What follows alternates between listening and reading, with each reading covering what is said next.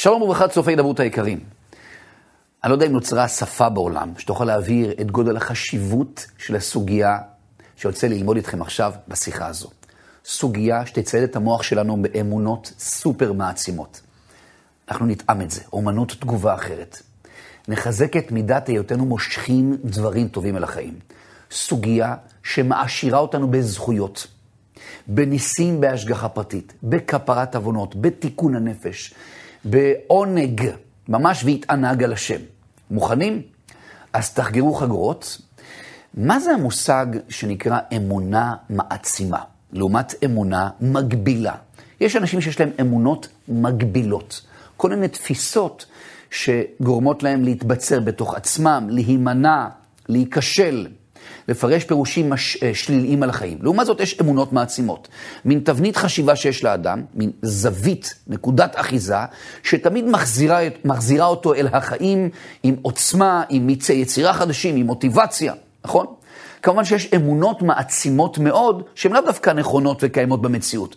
פה נדבר על אמונה מעצימה שהיא בגדר אמת קודם כל, היא קיימת במציאות.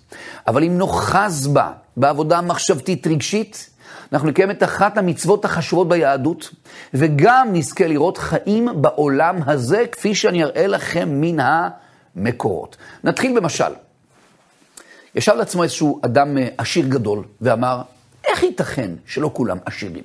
הרי זה כזה קל להיות מיליונר ועשיר, איך זה שלא כולם עשירים כמוני? כך הוא חשב לעצמו. אמר, בואו נעשה מחקר. הוא הלך אל השוק, הסתכל על איזשהו אדם עני, שנמצא שם בבסטה שלו ומוכר אה, ירקות. והוא רואה שהפנים שלו נפולות, והגב שלו ככה כפוף, והתנועות שלו מאוד מאוד איטיות, הוא בקושי מסתכל בעיניים של הלקוחות. ואז הוא ניגש ואמר אליו, למה אתה מתנהג בצורה כזו? אתה לא רוצה להרוויח כסף, ת, ת, תהיה בקומה זקופה, תאיר פנים, תקרא בשמות הלקוחות, תצעק את המבצעים, תלחץ להם ידיים, תעשה פעולות. אמר לו אותו אה, חכם בלילה, אם אני עשיר כמוך, תאמין לי שאני אבוא בחיוך גדול מאוד אל הבסטה הזו. אמר לו אותו עשיר, אתה יודע מה? שיחק לך המזל, סגור את הבסטה, נותן לך הבטחה שהיום אתה תהיה עשיר. בוא איתי. העני בציפייה גדולה או בתמיהה הולך עם העשיר, העשיר מכניס אותו אל, אל, אל ביתו, פותח את הכספת, מוציא לו לבנת זהב נוצצת. העני מסתכל, האישונים מתרחבים, ריר יוצא מהפה שלו ואומר לו, מה זה? אומר לו, אני נותן לך הבטחה שהלבנה הזו היא שלך. נודר לך, נשבע לך, כך זה שלך, ואתה וצאצאי צאצאיך מסודרים לדורות, כי מדובר פה בשווי של עשרות מיליוני דולרים. אותו אני לוקח את לבנת הזהב, מחבק אותה, מודה לבוראו על הנס הגדול, אין לו כספת, אז הוא שם אותה מתחת למיטה, וכל כמה שעות מסתכל לראות שהכל בסדר, מאושר. ואז הוא קם בבוקר והולך אל הבסטה. איך לדעתכם הוא ילך אל הבסטה שם בשוק? העשיר מתצפת ורואה איך העני הזה מגיע בשמחה, עם זקיפות עמוד שדרה, עם הארת פנים, בוקר טוב ישראל, קורא בשמות הלקוחות. בגלל השמחה שלו, מיצי היצירה התעוררו. אז הוא עשה כל מיני מבצעים יצירתיים. והארת פנים והשמחה והמחמאות שהוא פיזר סביבו, גרמו ללקוחות להידבק אל הבסטה שלו דווקא. לאט לאט אה, הלכו ו... התרבו הלקוחות שלו, עד שהוא נאלץ לפתוח אה, בסטות נוספות. כל בוקר הוא בא עם מוטיבציית על, מיצי יצירה, הארת פנים, אה, אינטליגנציה חברתית מאוד מאוד אה, טובה.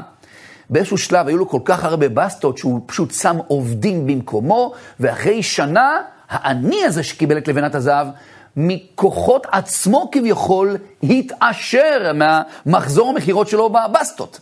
ואז אותו עני שהתעשר ישב בבית שלו ואמר, איך ייתכן שלא כולם עשירים כמוני?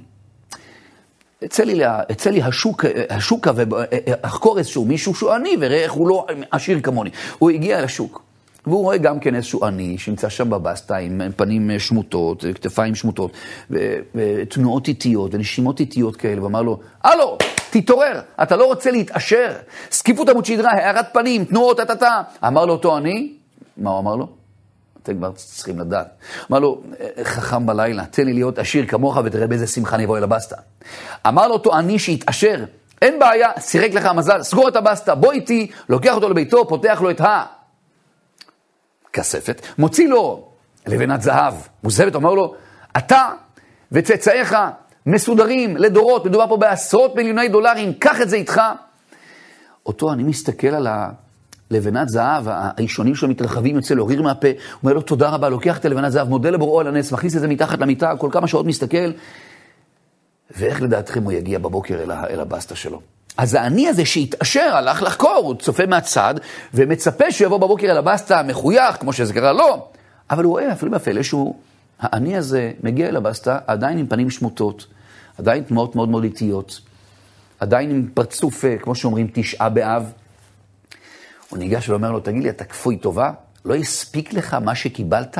לבנת זהב בשלובי עשרות מיליוני דולרים? אומר לו אותו אני, אתה פשוט שקרן. אתה שקרן כי אמרתי לעצמי, אחרי השמחה הגדולה, מי אמר שזו לבנה אמיתית? הנחתי אותה על המיטה, לקחתי גרזן ונתתי איזושהי מכה רצינית והיא נבקעה לשתיים, ראיתי שהיא חלולה מבפנים. הכל שקר, זה מזויף. אותו אני שהתעשר חשב לעצמו, וואו, אז אם הלבנה הזו הייתה באמת uh, מזויפת ולא אמיתית, אז בזכות מה אני התעשרתי? אמונה מעצימה. במקרה הזה לא נכונה, אבל עצימה, מעצימה. הייתה לו פה איזה מין, מין, היה לו איזה מין עוגן, נקודת משען, נקודת אחיזה שהוא מסודר, שהכל יסתדר, גם אם יש בעיה, יש לו פה איזה מין בנק, יש לו עתודה. האמונה המעצימה הזו, גם כשהיא לא נכונה, פסיכולוגית נתנה לו מוטיבציה והחזיר אותו למגרש החיים עם, עם כוחות נפש, עם מיצי יצירה, עם חזון וכולי. זה נקרא אמונה מעצימה. בשיחה הזו אני רוצה לדבר איתכם על לבנת זהב שהיא אמת לאמיתה, עובדה נצחית, לא תשתנה לעולם. זאת אומרת, זה גם אמונה סופר מעצימה, אבל גם אמת לאמיתה שחקוקה בעולמות, הלב של תורת ישראל, בתורת הנגלה וגם בתורת הנסתר. מוכנים? אני אספר לכם עכשיו סיפור. מתוך המקורות. אני מבקש שתזכרו את הסיפור הזה כאילו אתם צריכים לספר אותו למישהו אחר. כך תוכלו להעצים עוד ועוד אנשים. היו אנשים ששמעו את זה ממני ואמרו לי, תקשיבי, אם זה אמיתי, אמר לי אחד האברכים, פעם ראשונה אני שומע על זה, אבל אם זה אמיתי, אני הולך לבדוק במקורות, אני המאושר באדם. עד כדי כך. זוכר שבקורס מאמנים היה איזשהו שיעור אחד שנקרא שיעור העשרה, אמונות מעצימות.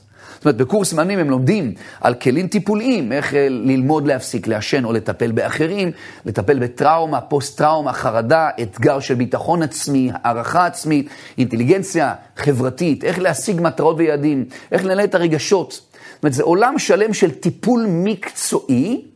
אבל בתוך הקורס יש שיעור, אה, אה, שיעור אחד שהוא מתנה, שיעור העשרה שנקרא אמונות מעצימות. ושם אני מספר את זה. זאת אומרת, זה לא כלי טיפולי, אבל באמת זה מטפל בנפש, ברגשות, בעולם המנטלי, יותר טוב מכל הכלים הטיפוליים האחרים. אז בשיעור אמונות מעצימות, אני זוכר שהרבה מאוד אנשים שנראים דתיים או לא נראים דתיים. כולנו דתיים באיזשהו מקום, אה, לפחות עד הקו האדום, כולנו עשינו ברית מילה לילדים שלנו, נכון? על פי רוב, על פי ויקיפדיה, 97% מעלים את ילדיהם בישראל ובכלל בעולם, אה, לא, סליחה, בישראל. זאת אומרת שמדובר פה באנשים בעלי אמונה.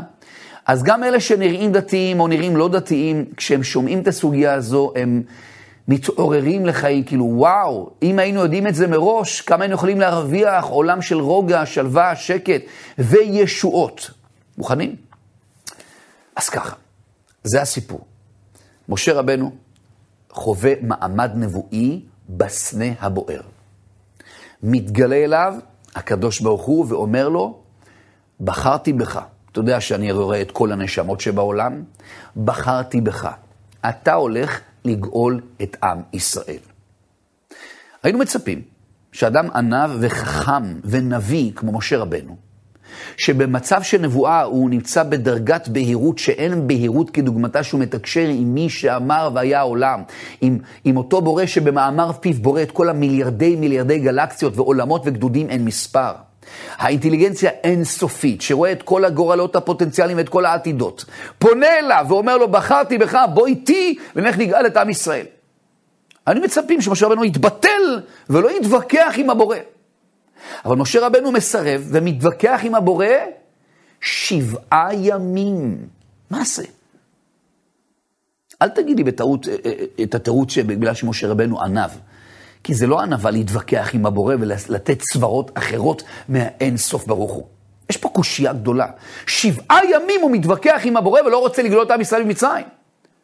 מה, מה זה? אז מי שלומד תורה ברמה של הארגז חול, ברמה של גן, באמת אומר משה רבנו ענב. אבל מבינים שזה לא ענווה, זה חוצפה להתווכח עם האין סוף ברוך הוא. הענווה זה פשוט להתבטל אליו, לזרוק את השכל שלי, לקבל את השכל שלו. אלא מה? התירוץ מופיע בספר הזוהר, אני אראה לכם מי ביאר את הדברים מספר הזוהר. זוכרים את הרב אלישיב, עליו השלום, מגדולי ישראל בדור האחרון? אנחנו מדברים על הסבא שלו, מי שקרא לו החזון איש, אחרון, המקול, אחרון המקובלים. הרב שלמה אלישיב, בעל הלשם, הוא כתב את הסדרת ספרים לשם, שבו והחלמה על שם אבני החושן. אז אני אומר את המקור פעם אחת, ותוכלו להסתכל שם מי שירצה להתעצם. מדובר בסדרת ספרים של לשם שבו והחלמה, בכרך אחד שנקרא ספר הדעה, בדרוש עולם התוהו, עמוד 391 והלאה. שם הוא כותב בעברית מובנת מאוד, למרות שספרו הוא ספרו, ספר מאוד מאוד עמוק, אבל כאן הפרק שאמרתי הוא עברית פשוטה, הוא מבאר לנו בעברית פשוטה מתוך פרשיות בספר הזוהר, מה באמת היה שם, איך, ש... איך זה שמשה רבנו מתווכח עם הקדוש ברוך הוא. מסביר בעל הלשם, על פי ספר הזוהר. משה רבנו לא מתווכח עם האין סוף ברוך הוא, הוא מתווכח עם מידת הדין. שימו לב שלבורא, יש עשרה שמות שונים בתנ"ך. פעם י' וה', פעם צבקות, פעם י' כו', כפעם אלוקים, פעם אדנות, פעם, כל פעם שם אחר, עשרה שמות שונים. כל שם מבטא הנהגה אחרת שלו. משה רבנו שם מתווכח עם מידת הדין ואומר, אני לא הולך לגאול את עם ישראל, אלא אם כן תבטיחו לי כאן שתנהיג אותה מהשמיים בהנהגת האוצר מתנת חינם, הנהגה שהיא טובה ומטיבה לרעים ולטובים בישראל, וסובלת ומעלימה עין מן הצוררים, הנהגה שהיא למעלה מן המידה, שאינה תלויה בזכויות כלל. גילוי אור עתיק דעתיקין, או בעברית כותב בעל הלשם, אור גדול מאוצר מתנת, חינם. וואו, סוג של אהבה ללא תנאי. או שלא רואה את הסורר שבאדם, לא רואה רע, רק טוב, רק מטיב, ללא תנאי. ואם לא ינהיגו את העם שלי, אומר משה רבנו, בהנהגת אוצר מתת חינם, אין טעם לגאול אותם, כי בסוף הם יחטאו, אז מה זה משנה אם זה גלות במצרים, או גלות בגרמניה, או גלות בבבל? אף אחד לא יכול לעמוד בדין. והקרב הרוחני של משה רבנו עם מידת הדין שבעה ימים, לפי הכוחות שלו, הזכויות שהוא צבר, הצומות, התעניות, התפילות, הארבעים שנה שהוא היה במדבר כשהוא ברח מפרעה לפני שהוא חווה את הסנה הבוער. בא נביא ששקול כנגד כל נשמות ישראל, ונלחם בקרב מסוכן מול מידת הדין. תקצר היריעה לספר לכם מה זה קרב מול מידת הדין, איך בודקים את הנשמה של אדם כמו אתרוג, לראות אם הוא ראוי בכלל, ואם לא, הוא ניזוק, הוא מת קודם זמנו. משה רבנו היה בעל כוח, שקול כנגד כל ישראל. שבעה ימים מדובר פה בקרב רוחני, שהם אומרים לא מגיע להם הוצאה מתת חינם, הרי הם עבדו עבודה זרה במצרים. משה רבנו אומר, אם לא הוצאה מתת חינם, אני לא הולך לגאול אותם. אחרי השבעה ימים הללו, מה הייתה התוצאה? התוצאה הייתה שייתנו לו את התשובה, את הניצחון, אבל באופן חלקי. העם שלך, עם ישראל, יקבל את הנהגת ההוצאה מתנת חינם, בתנאי שתהיה להם התעוררות אחת מלמטה, התעוררות, התעוררות הדלתתא, הכוונה, שיעמדו בניסיון אחד כדי לזכות שההנהגה הזאת תהיה במאיהם, תהיה צמודה אליהם. מה הניסיון? אתה, משה רבנו, תיכנס איתם למדבר, אתה יודע שאתם הולכים להתנסות בניסיון הזה, אסור לך לגלות שום דבר, אחרת מידת הדין בכלל אה, תשתולל. הם התנסו בניסיון אחד, ביטחון בהשם. הם יצטרכו לבטוח בי ולהאמין בי שגם אם הם לא זכאים, האור שנקרא אוצר מתנת חינם לא זז מהם. ואם יפקפקו בזה ולא יהיה להם ביטחון, הם ייכשלו וההנהגה הזאת תסתלק ותחזור רק בביאת משיח. ואם הם בעצם ימסרו ליבם ונפשם אליי, ויאמינו בי, שוודאי אור אהבתי של גילוי אוצר מתנת חינם יהיה איתם, אז תבוא כבר הגאולה ממש. כל זה כתוב בספר לשם שבו והחלמה, דרוש עולם התוהו, עמוד 391 והלאה, בדרוש עולם התוהו, על פי לשונו העברית הפשוטה של בעל הלשם, פשוטה במקרה של הפרק הזה. על פי ספר הזוהר, פרשת נשוא, פרשת משפטים, פרשות ועוד פרשות. בקיצור, עם ישראל יוצא. והנה ניתנה הרשות להסית רעך, להתפשט ולהשתולל בתודעתם, במוחותיהם של ישראל, ומיד כשהם יוצאים, באה השאלה הכל כך קשה. למה יצאנו ממצרים? אם יצאנו ממצרים ובורא עולם מצפה שנעמוד בשכר ועונש ואנחנו לא בהנהגת העוצה מתנת חינם, אנחנו חכמים, אנחנו דור דעה, יודעים שלא נעמוד בזה, עדיף שנחזור למצרים. במכת דם פסק השעבוד, היינו כולנו יושבים על סיר הבשר, היינו עשירים בארץ גושן. המצרים התעסקו עם המכות שלהם, אנחנו קיבלנו את כל אוצרות המלך, אוצרות המצרים בגלל מכת אה, אה, דם, שלא היה להם אה, מים וכולי, היינו עשירים שם. בואו נחזור לשם, מה זה משנה אם זה גלות בארץ גושן, או גלות בבבל, או בגלות בגרמניה, בואו בוא, בוא נחזור בחזרה. זו הסיבה שהם תמיד רוצים לחזור בחזרה. אז בעצם אמרו, אם אנחנו באוצר מתנת חינם, מה שלא נראה לנו שאנחנו ראויים לכזו הנהגה גבוהה, אז נלך אחרי משה. אבל אם אנחנו בהנהגת השכר והעונש, לא רוצים, רוצים לחזור בחזרה. איך נדע? כותב בעל הלשם שבעצם הם אמרו, בוא נבדוק את זה. אם אנחנו חס ושלום, כן, מה שהם אמרו, נעשה חטא בכוונה, ונראה שאנחנו לא נענשים, כך כותב בעל הלשם על פי ספר הזוהר, אם נעשה חטא בכוונה, ונראה שאנחנו לא נענשים, אז זה אומר שאנחנו באוצר מתת חינם, נמשיך ללכת אחרי משה ונשכח ממצרים. אבל אם נעשה חטא בכוונה, הם אמרו, ונראה שיש עונש, אה, זה שכר ועונש, אז בואו נ... המבלי אין קברים במצרים לקחתנו למות במדבר. זו העצה שהם טיכסו והם החליטו לעשות חטא בכוונה. מה היה החטא? כותב בעל הלשם על פי ספר הזוהר, החליטו בכוונה לא למחות בערב רב. על החטאים שהם עושים. החליטו בכוונה לא למחות, וזה ייתפס כאילו הם בעצמם עשו את החטא, כי מי שהיה בידו למחות, ויכול למחות, ויש לו כוח למחות, ולא מוחה, אז בעצם הוא כביכול עשה את החטא הזה. אחרי שהם הגיעו למסקנה הזו, הם באמת לא מחו באנשי הערב רב על כל מיני חטאים. ואחרי שהם מחו בפעם, לא מחו בפעם הראשונה, בעצם חטאו בפעם הראשונה, וראו ששום דבר לא קורה. אין צרעת, אין איזה אויב שמגיע, אין איזה עונש. וואו! אז הנה ראיה שאנחנו נמצאים בהנהגת האוצר מתנת חינם. אה, בעצם לא, כי יכול להיות שהיינו עד הרגע הזה באוצר מתנת חינם, אבל מהרגע הזה והלאה אין אוצר מתנת חינם כי חטאנו. או, או שכן או שלא, איך נדע? בואו נעשה עוד חטא, כך הם אמרו. וכך, זה כמו ממש OCD לאומי, Obsessive Compulsive Disorder, מחשבות טורדניות כפייתיות, שאדם לא בטוח שהוא נעל את הדלת. נעלתי את הדלת, חוזר ונועל את הדלת, חוזר ונועל את הדלת, נועל כמה פעמים, בודק את הידית. בעבודת השם, ה-OCD הזה היה באופן, ברמה הלאומית, כמו שמביא בעל הלשם, הם כל הזמן לא האמינו שהם כדאיים לזה. היש השם בקרבנו עם עין. ואז ויבוא עמלק. מה זה היש השם בקרבנו עם עין? מה זה הספק הזה? האם הספר הזה אומר, וכי טיפשים היו ישראל?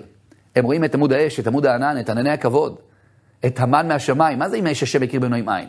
הם לא אמרו, היש השם בקרבנו אם לא.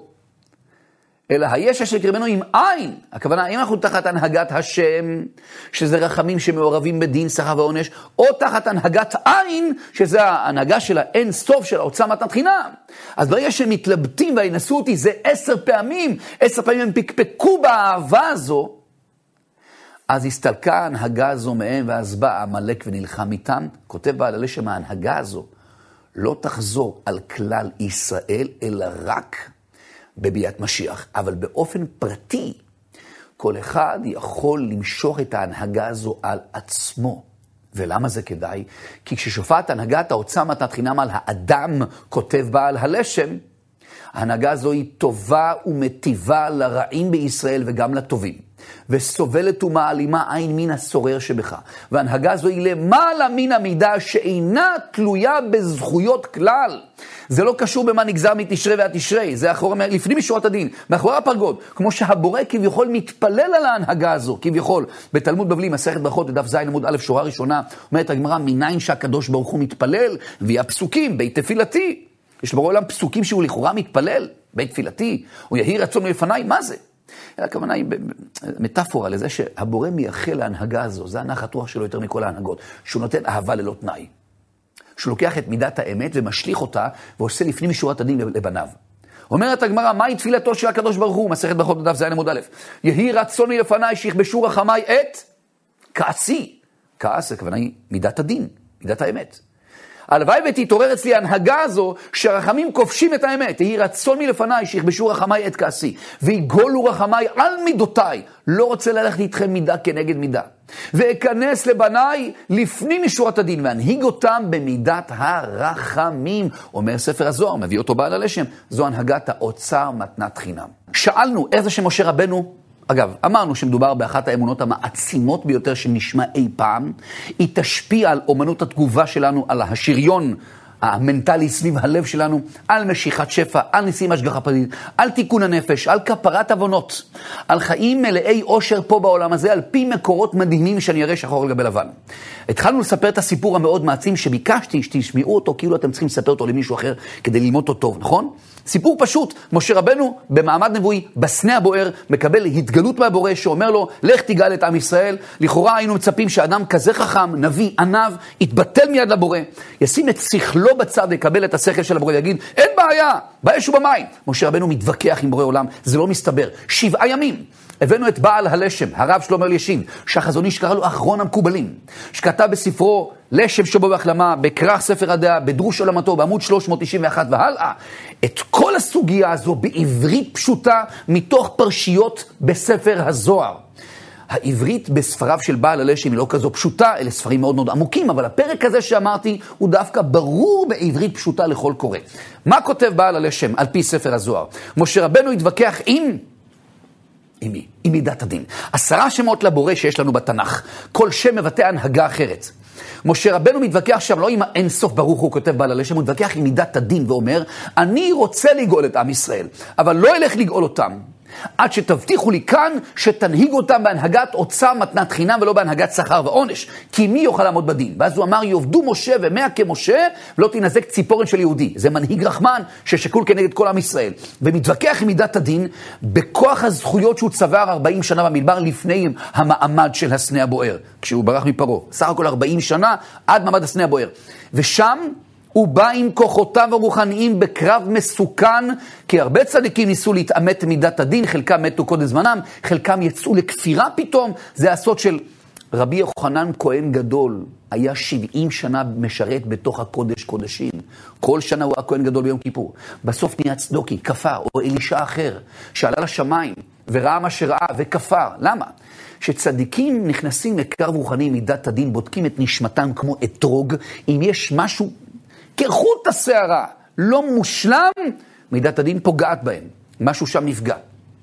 משה רבנו מסוגל להתווכח עם מידת הדין שבעה ימים, שבעה ימים ואומר, אתם תבטיחו לי שעם שלי, עם ישראל, ייגאל רק בהנהגת עוצה מתת חינם, שהיא הנהגה שטובה ומטיבה, כמו שכותב בעל הלשם. גילוי אור דעתיק דעתיקין, עוצה מתת חינם, הנהגה שהיא טובה ומטיבה לרעים ולטובים, וסובלת ומעלימה עין מן הסורים, הנהגה שהיא למעלה מן המידה שאינה תלויה בזכויות כלל. פש, אבל לא תנאי, עוצה מתנת חינם. מידת הדין מקטרגת שזה לא מגיע להם כי הם עבדו עבודה זרה וכולי במצרים, והוא אומר שכן מגיע להם וכולי. אחרי שבעה ימים הוא קיבל תשובה חלקית. התשובה היא, ניצחון חלקי. הם יקבלו את העוצה מתנת חינם, בתנאי שיעמדו בניסיון אחד במדבר. ניסיון של מה? שיבטחו בהשם, שאוהב אותם למרות שהם לא ראויים. כמו בקריאת ים סוף. באו מלאכי השרת וקטרגו על ה-20 אחוז שיצאו בעם ישראל, הרי 80 אחוז מתו במכת חושך, על ה-20 אחוז שיצאו, שהם לכאורה המובחרים, באו עדיין מלאכי השרת ואמרו, הם עובדי עבודה זרה כמו המצרים, הללו והללו. והקיטוג הזה היה כזה קשה, שמשה רבנו בא להתפלל, והבורא אמר לו, מה תצעק אליי? אל תצעק, כותב אור החיים הקדוש, שבזמן שמידת הדין צודקת לכאורה, תפילה לא יכולה לעזור. אלא זוהי עצה להטות מידת הדין לרחמים, כותב רבנו חיים בן עטר אור החיים הקדוש. שיתעצמו בכל ליבם באמונה ויבטחו בבורא, באהבה שאוהב אותם, שיעשה להם נס. זאת אומרת, הם יצטרכו, עם ישראל, להיכנס למדבר, הבורא ייתן רשות לכוחות הרע, לסטרא אחת, להתפשט במחשבות שלהם, ולהטיל ספק בכמה הבורא אוהב אותם ללא תנאי. שוב, הסטרא אחת תקבל רשות להתפשט במוחות שלהם ולהטיל ספק במוחם כמה הבורא אוהב אותם ללא תנאי. משה רבנו יודע שהם הולכים להתנסות בזה, אסור לו לגלות את הניסיון. הם נכנסים למדבר, ופתאום באות להם מחשבות קשות. מי אמר שיש סיכוי שאנחנו הפשוטים יחסית, זה דור דעה, נקבל את ההנהגה הכל כך גבוהה שנקראת אוצר מתנת חינם, סוד הכתר העליון. איך יכול להיות? לא יכול להיות. ואם אנחנו לא מתנת חינם, ודאי לא נעמוד בדין, אז עדיף שנחזור למצרים, כי אחרי מכת דם במצרים, פסק השעבוד, קיבלנו את אוצרות פרעה בגלל שלא היה לו מים לשתות, נהיינו עשירים, ישבנו על סיר הבשר. מה זה משנה אם זה גלות בארץ גושן, או גלות בבבל, או גלות במדי, או גלות בגרמניה? לכן תמיד הם כל הזמן סברו, אולי כדאי כדי לחזור למצרים. המבלי אין קברים במצרים, לקחתנו לעמוד במדבר. הם נכנסים למדבר, ובא הספק. ואז הם אמרו, רגע, איך נדע אם אנחנו באמת נמצאים בהנהגת ההוצאה מתת חינם? בואו נעשה חטא, כך הם אמרו. ואם נענש על החטא, אז אנחנו בשכר ועונש ולא בהוצאה מתת חינם. אנחנו נחזור בחזרה לארץ ישראל. אה, סליחה, נחזור בחזרה למצרים. ואם לא נענש, זה אומר שאנחנו נמצאים בהוצאה מתת חינם. החטא היה במחשבה, כותב בעל הלשם. מה החטא שהם בחרו לעשות? לא למחות בערב רב על כל החטאים וההסתות שלו. וכשהם לא מוחים, זה כאילו הם בעצמם עשו את זה. אז באמת, הפעם הראשונה הם לא מחו, כאילו כביכול עשו את החטא במחשבה, בזה שהם לא באו ומחו בערב רב, וראו ששום דבר לא קורה להם. אין צרעת, אין אויב שמגיע, אין ברקים ורעמים, הכל בסדר מבחינתם. וואו, אז הנה, אנחנו כנראה בהוצאה מתת חינם. אבל לא, יכול להיות שהיינו עד הרגע הזה בהוצאה מתת חינם, ומעכשיו והלאה זה הסתלק מאיתנו כי חטאנו. איך נדע אם כן או לא? עשו עוד חטא. וכל פעם הם הרבו חטאים וניסיונות עשר פעמים. והנסו אותי זה עשר פעמים. עד שממש יש פסוק אחד שמבטא את הדרגה של העם, את הספק של העם. הם אמרו, היש השם בקרבנו עם עין. האם, הם לא אמרו, היש השם בקרבנו או אם לא, אומר ספר הזוהר, אחרת הם צריכים להיות טיפשים, כך אומר הזוהר, וכי טיפשים עברו ישראל. הרי הם רואים את עמוד האש, עמוד הענן, את ענני הכבוד, את המן מהשמיים, אז איך ייתכן שמטילים ספק אם השם איתם? השם יברך איתם. הם אמרו, היש השם בקרבנו עם עין. האם אנחנו תחת הנהגת השם, שזה רחמים שמעורבים בדין, שכר ועונש, או תחת הנהגה שנקראת עין, שנקראת אריך אנפין, או אין סוף, או צע מתנת חינם, כך מביא בעל הלשם. ברגע שהם הטילו ספק כל כך הרבה פעמים, מיד אחרי הפסוק, היש השם בקרבנו עם עין, ויבוא עמלק. עמלק בא לך מישראל, עמלק בגרמטיה הספק, הוא כרגע אה, מקבל רשות להילחם בישראל. וההנהגה הזו הסתלקה והיא לא תבוא על כלל עם ישראל באותה רמה, אלא רק בביאת משיח. זאת משיח הוא זה שיהיה לו את הכוח למשוך את ההנהגה הזו על כלל ישראל. אבל כותב בעל הלשם, שאתה, את ואני, כל אחד מאיתנו יכולים באופן פרטי לעורר את ההנהגה הזו על עצמנו. כשהיא מתעוררת האוצר מתנת חינם על האדם, מובטח לו שיתרומם מזלו. איך אירוע החיים שלנו, אם המזל של כולנו יתרומם עוד יותר? איך? במה זה בא לידי ביטוי? מובטח לו שיתרומם מזלו ולא ימות לעולם קודם זמנו ולא תשלוט בו עין הרע ויזכה לצהלות פנים המתקוטטים ומיפלו תחתיו. פרנסתו תרדוף אחריו, יראה פעילי פלאות בהשגחה. וואו. עכשיו, זה שאני יודע את זה, על פי המקורות, איך מעוררים מוצא מתת חינם, זה לא אומר שאני עושה את זה. זאת אומרת, זה, שאומר, זה שאתם תדעו עכשיו מהשיחה הזו, על פי הדרכתו של בעל הלשם, איך מעוררים את ההוצאה מתת חינם, זה שנדע את זה, זה לא אומר שנזכה לזה. לזכות לזה צריך לקבל החלטה. מעכשיו יום-יום, בשרשרת בלתי פוסקת, בלי הפסקות, לעשות עבודה שקשורה באוצר מתנת חינם.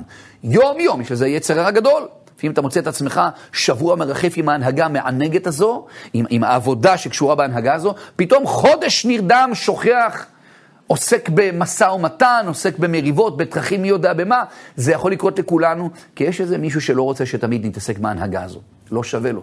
זה נשק שהוא לא קונבנציונלי מבחינתו, היצר הרע. שימו לב, כותב בעל הלשם, כל יהודי פרטי יכול למשוך על עצמו את ההנהגה הזו, אפילו בטפטופים. רבי נחמן אומר, בתורה ד', חלק שני לכותב מורן, שהיא תבוא על האדם בהדרגה, לא, בב... לא בבת אחת, כי הוא פשוט השתגע מרוב טובה, הוא לא יודע איך להכיל את זה. כמו שאדם מקבל פתאום זכייה במפעל הפיס ואין לו כלים מה לעשות עם זה. זה יבוא לאט לאט, זה עבודה של חודשים, שנים, לאט לאט, יום יום. איך עושים את זה? נבין. בעל הלשם כותב, למה ישראל כל הזמן פקפקו בהנהגה הזו? מה הסיבה? הוא כותב כך, ועל זה בעל הלשם, בספר הדעה, בדרוש עולמתו, עמוד 391 והלאה, הוא כותב, ועל זה היו ישראל בפחד ודאגה תמיד. ממה הם פחדו? ועל זה היו ישראל בפחד ובדאגה תמיד. שמא יסור מהם גילוי אור, גילוי אור עתיק דעתיקין. שמא יסור מהם האור של הוצאה מתנת חינם. וידעו שאם זז מהם האור הזה, הם תחת הנהגת הדין, ומי יכול לעמוד בדין? זאת כל הפחד שלהם היה, שמא יברח מאיתנו האוצר מתת חינם. ועל זה היו ישראל בפחד ודאגה תמיד, שמא יסור מהם האור של אוצר מתת חינם. וכותב בעל הלשם, וכל זה לא מחמת רוע לבבם. פה הנקודה. כל זה לא מחמת רוע לבבם, אלא חשבו שהם לא ראויים לזה. הכותרת כאן היא שהפגם הגדול בהיסטוריה, שהם חשבו שהם לא ראויים לזה. ובאמת כותב בעל הלשם, אף אחד בעולם לא ראוי לזה. מצד המעשים. אבל מצד אהבת הבורא כלפינו, יש כזו הנהגה של התגלות של אהבה ללא תנאי. כמו שהבורא מתפלל על ההנהגה הזו, מסכת ברכות, תלמוד בבלי, מסכת ברכות, בדף ז' עמוד א', שורה ראשונה, מניין שהקדוש ברוך הוא מתפלל, אמרו חז"ל, כביכול. בית תפילתי, יש פסוק, רואים בתנ"ך פסוקים של בית תפילתי, או מי ייתן והיה לבבם, זה, מה זה מי ייתן? מה זה בית תפילתי? מה זה יהי רצון מלפניי? יש כביכול לבורא תפילה. זה הכוונה היא לאיחול שהוא מרמז לנו מה הוא רוצה. מה הוא מרמז? יהי רצון מלפניי, זוהי תפילתו, אומרים חז"ל, יהי רצון מלפניי, שיכבשו רחמיי את כעסי, ויגולו רחמיי אל מילותיי, ואכנס לבניי לפנים משורת הדין, ואנהיג אותם במידת הרחמים. שיהי רצון לפניי, שיכבשו רחמיי, זה ההנהגה הזאת של אוצר מתת חינם, את כעסי. מה זה כעס? כעס בחיי כסילים ינוח. מה זה כעס לפני המקום? כעס זה רמז למידת הדין. מידת הדין זו מידת האמת, האמת המקטרגת. הלוואי, אומר הבורא, שתעוררו אצלי את ההנהגה שנקראת תוצאה מתת חינם, שתכבוש את האמת. אמת תשלך ארצה. ויגול רחמה על מידותיי, שלא אלך איתך לפי מעשיך, שלא אלך איתך מידה כנגד מידה. ואכנס לבניי לפנים משורת הדין, ואנהיג אותה מידת הרחמים, אומר הזוהר, על פי בעל הלשם, זו הנהגת הרחמים הגדולים. שאדם יזכה לכל האוצרות הנפלאות האלה, פה בעולם הזה. זה פלא. אוקיי, אז, אז מה צריך לעשות? כותב בעל הלשם, החטא הוא שאתה חושב שאתה לא ראוי. כי באמת אף אחד מאיתנו לא ראוי מצד המעשים. הוא מראה אגב שזה היה הפגם בדק מן הדג של, של האבות, של הצדיקים הקדושים.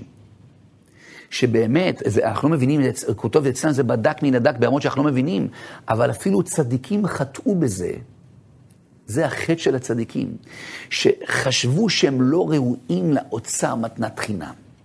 אומר, אפילו רשע ראוי להנהגה הזו אם יבטח בהשם. זאת אומרת, יש כל מיני הנהגות בשמיים. זה תלוי בעם ישראל איזה הנהגה תפעל עלינו. זאת אומרת, העיניים של ההנהגה של מעלה, ההנהגה של מעלה לוטשת עיניים על הלב של היהודי. אם בלב הוא מעורר את רגש הביטחון, כותב בעל הלשם, ביטחון בכל חלקי הלב, בכל שטחי הלב, ביטחון, הישענות, צמיחה טוטאלית, בתמימות על הבורא, והולכים עם העבודה הזו בעבודה יומיומית לאורך זמן, מתעוררת בטפטופים בהדרגה על האדם הנהגת האוצר מתנת חינם. בסוף כולם יראו שיש עליו השגחה, שיש עליה השגחה מיוחדת. רק זה קשה להיכנס שם, כי כשנכנסים, שוכחים, נכנסים, נופלים איזה פגעי הזמן, מסיחים את הדעת. צריך לשים סימנים, לקבל החלטה מעכשיו להיות איש של ביטחון, להיות אישה של ביטחון. כותב בעל עלה שמה שיעורר את ההנהגה הזו זה הביטחון. ביטחון במה? שיש לבורא כזו אהבה כלפיי, הבחינה שלה שוכן איתם בתוך תומותם, גם כשהם תנאי שכינה עמהם. יש לו כזו אהבה כלפיי שהיא אהבה ללא תנאי, ואם אני מקווה, מסתכל עליו ובוטח בו ומטמין את עצמי על זה, ההנהגה הזו מתחילה לזרוח עליי. למעשה, אגב, היא זורחת על האדם כל הזמן. אם היינו נביאים, היינו רואים שאנחנו כל הזמן בקשר עם האור הזה, באחדות נטולת תפרים. האור הזה תמיד זורח עלינו, אבל הכלי לקבל אותו, שזה יהפוך לאירועים, זה קירות לב חזקים. זה הכלי לקבל את האוצר מתנת חינם. חוזר על זה בעל הלשם פעם אחר פעם. אין דבר העומד כנגד הביטחון. ואפילו אומר לך, אם ראית צדיקים שסובלים בדורות, צדיקים שלא רצו להטריח את קונם בעבודת הביטחון ובחרו לסבול איסורים, או לא בחרו, אבל לקחו מהם את האפשרות לפתוח, כי הם באו לכפר על כלל עם ישראל. אומר בעל השם, אל תלמד מהם. הם צדיקי יסודי עולם, בחבורתם נרפא לנו, בייסורים של נרפא לנו. הם באו לתקן את הדור, אל תלמד מצדיקי יסודי עולם. כמו אבן עזרא, רבי אלעזר בן פדת, כל מיני כאלה שסבלו סבל רב, הוא אומר, גם אם הם היו משתמשים בעבודת הביטחון, היו נושעים מהעוני או מהייסורים. רק חלקם לא רצו להטריח את קונם ולסבול ייסורים בשביל כפרת הדור, חלקם לקחו מהם את הדעת לזה, אבל אנחנו האנשים הפשוטים, שלא רק עלינו עומד כל העולם לדורות, כמו צדיקי יסודי עולם, אנחנו האנשים הפשוטים, כותב לך בעל אלה שהם תדע, זה הכלל. אין דבר העומד כנגד עבודת הביטחון. עד כדי כך שכל צרה שבאה לאדם, לא עלינו, יכולה לבוא דרך ארבעה צינורות. או שעה חצופה, זה זמן שמידת הדין את המתוחה, או מקום שגורם, ואם יש מקום ששם יש, נקרא לזה, אה, תדרים לא טובים, קטרוגים, או בעלי בחירה שסובבים את האדם ורוצים להזיק לו, או העוונות של האדם עצמו. מכל הארבע רעות הללו, האדם ניצול אם עוסק בעבודת הביטחון תדיר. ומה זה אומר לעסוק בעבודת הביטחון תדיר? קודם כל לזכור, יש כזו הנהגה. בעל חובת הלבבות כותב שלא תזכה לה, אלא אם כן תבטח שהבורא אוהב אותך יותר מה שאימא אוהבת את התינוק שלה. ואם תיכנס ב state of mind הזה, בתמימות הזו, בבחינה של כל המתמים עצמו, הקדוש ברוך הוא מתמם עמו.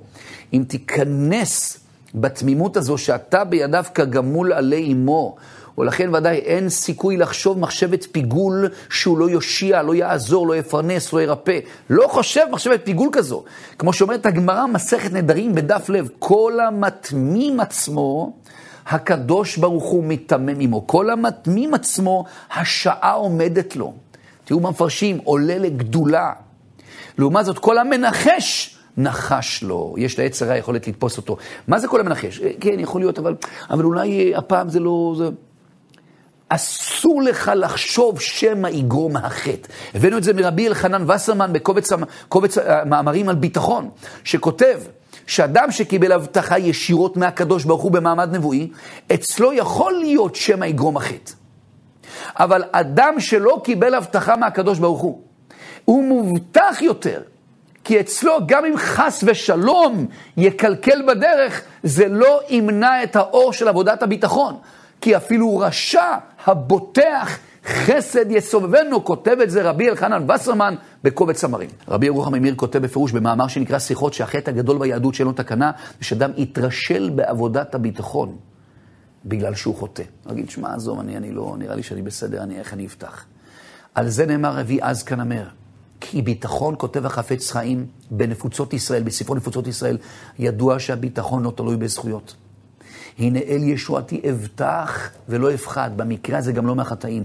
ודאי שכדאי מאוד לפחד מחטאים, כי בסוף על הכל יביא אלוקים במשפט. והמוות זה רק ההתחלה של מי יודע איזה ניס... מה האדם עובר אם הוא לא מוכן. אבל בעולם הזה, בעניין הישועה שאדם בוטח, כותב בעל הלשם. גם אם הוא רשע ובוטח, חסד יסובב אותו. הלוואי וכל הרשעים יעשו את זה. כי כשאדם בוטח, באמת, הוא בדבקות, הוא בתוך מקווה טהרה, הוא זוכה לאוצר מתת חינם שמתאר אותו גם מעוונותיו. כמו שאמרו חז"ל בגמרא, על זרע גד לבן, שעבודת הביטחון מלבינה אבותיהם של ישראל. לכן כתוב בספר שיעורי דת של רבי יהודה יוסף ליבלוך, במאמר השגחה פרטית, שמעתי זאת בימי ילדותי מפי הגאון מווילנה, שאפילו גנב בשעת גנבתו, אם יצליח לבטוח שהבורא אוהב אותו ללא תנאי ויישען על הביטחון, יצליח בגנבתו. למה אומר את זה? כי עולם כמנהגו נוהג, יש חוקים שהוחקקו בבריאה. אם אדם זורע זריעה אסורה, כלאיים בתוך האדמה, האדמה בכל זאת תצמיח פירות. היא לא תאמר לו, זרעת איסור מן התורה. למה? כי יש חוקים שהוטבעו בבריאה. אומרת, אחד החוקים שהוטבעו בבריאה זה חוק הביטחון. שאדם בוטח, חייב להצליח. זה לבטוח שאור אהבתו נמצא עימי, איתי ואצלי וזורח עליי כל הזמן. כמו שכותב רבי נחמן, תהיה איש חי כדי להיכנס בשער הביטחון. מה זה איש חיל? בתור הזין חלק שני לקוטי מורן. איש חיל זה אדם שחוגר מותנה ונכנס בביטחון ואומר, כמו שמדייק את זה רבי נתן שם, שלא משנה מה נפלת ומה עשית, תבטח ותאמין בעזות קדושה, שאור אהבת השם נמצא עמך, איתך ואצלך, ואתה מוקף בחסדיו מכל צידי הצדדים, ותבטח בזה, אתה איש חיל, ואז תזכה לישועות. עד כדי כך. איך זוכים לעבודת הביטחון? בואו ניתן כמה מקורות שבאמת יעצים אותנו איך אפשר לזכות לעבודה הזו.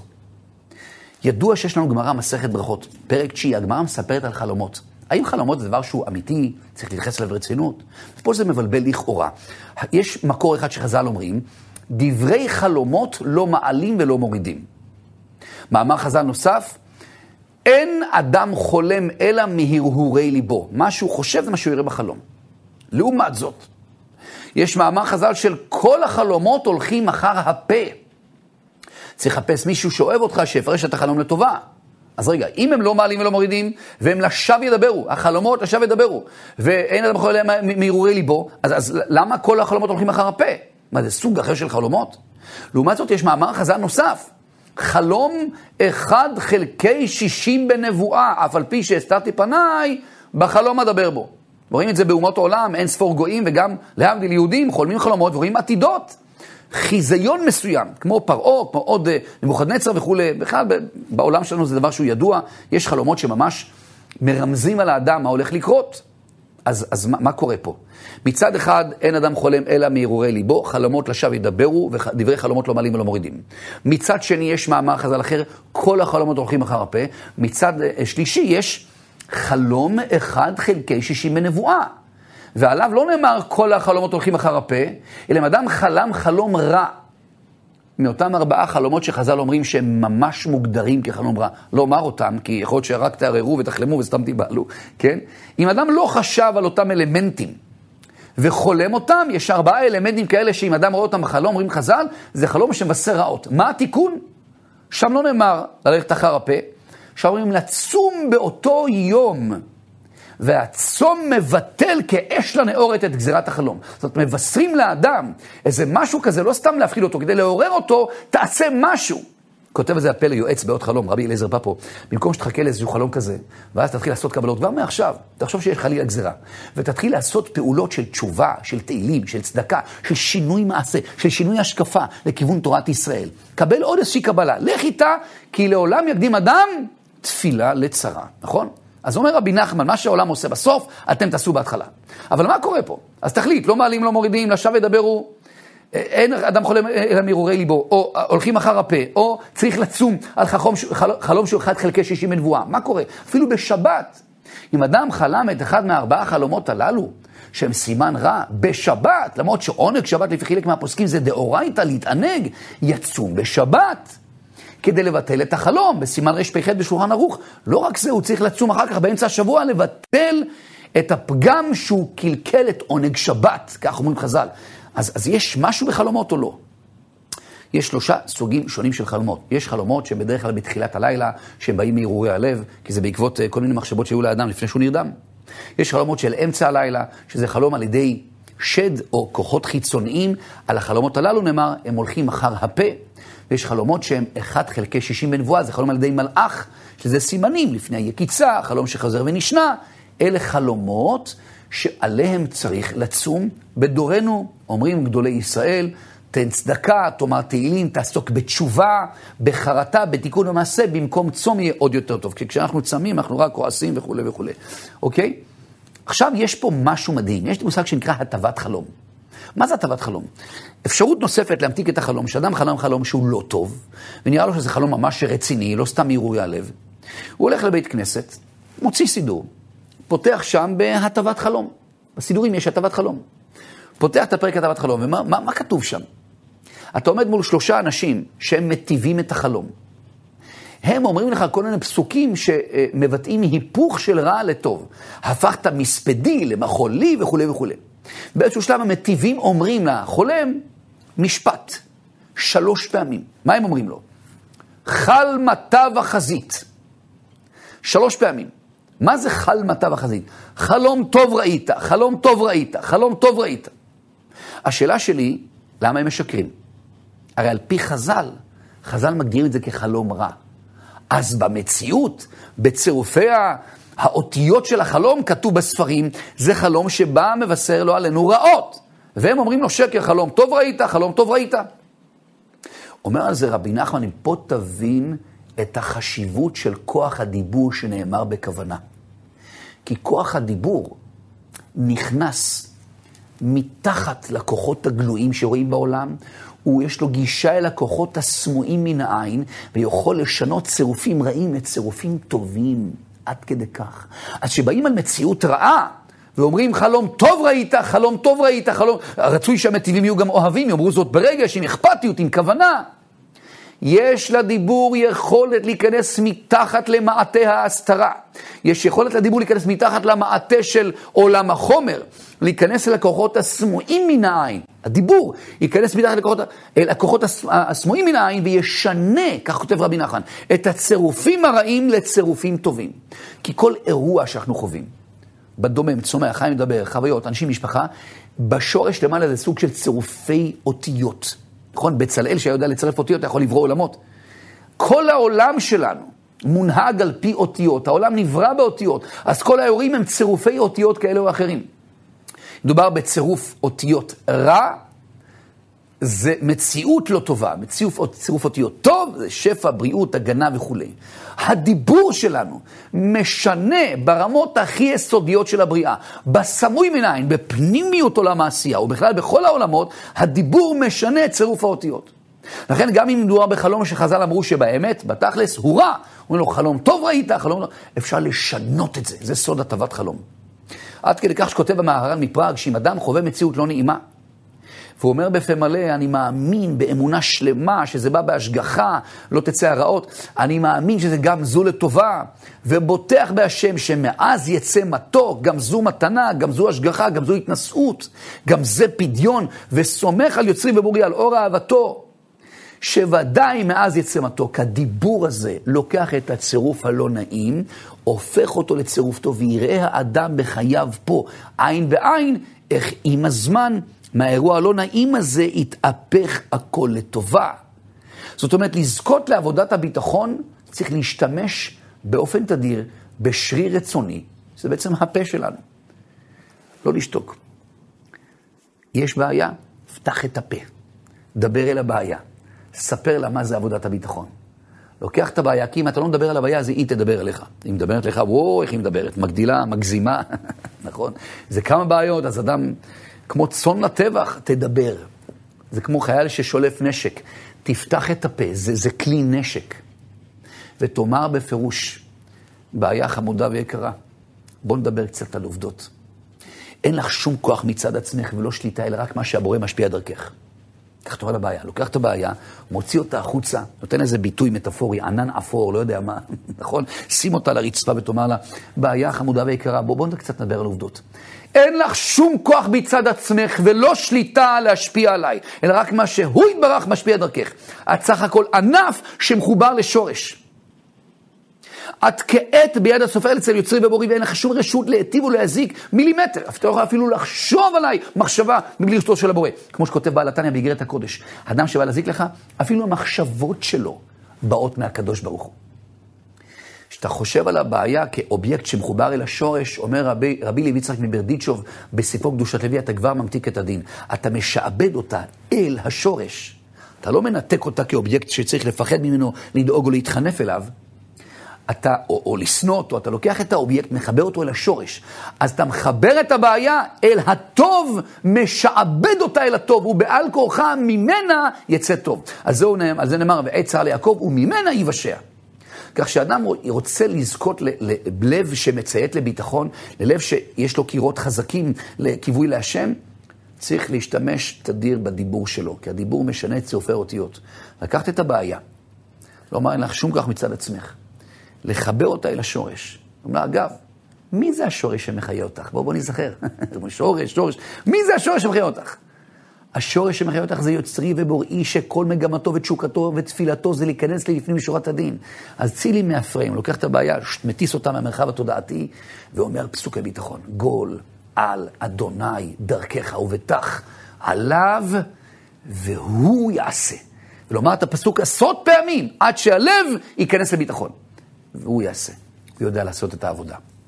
מי שרוצה להצטרף לקבוצות הוואטסאפ שלנו לקבל חיזוקים ברמה היומיומית, מוזמן לרשום את הטלפון, לא להתקשר, לשלוח הודעה בוואטסאפ, אנחנו רוצים להצטרף לקבוצות הוואטסאפ של אליהו, לקבל את החיזוקים, 052 65 33 770, 052 65 33 770, המשך יום מלא בדיבורים של אמונה וביטחון. תודה רבה.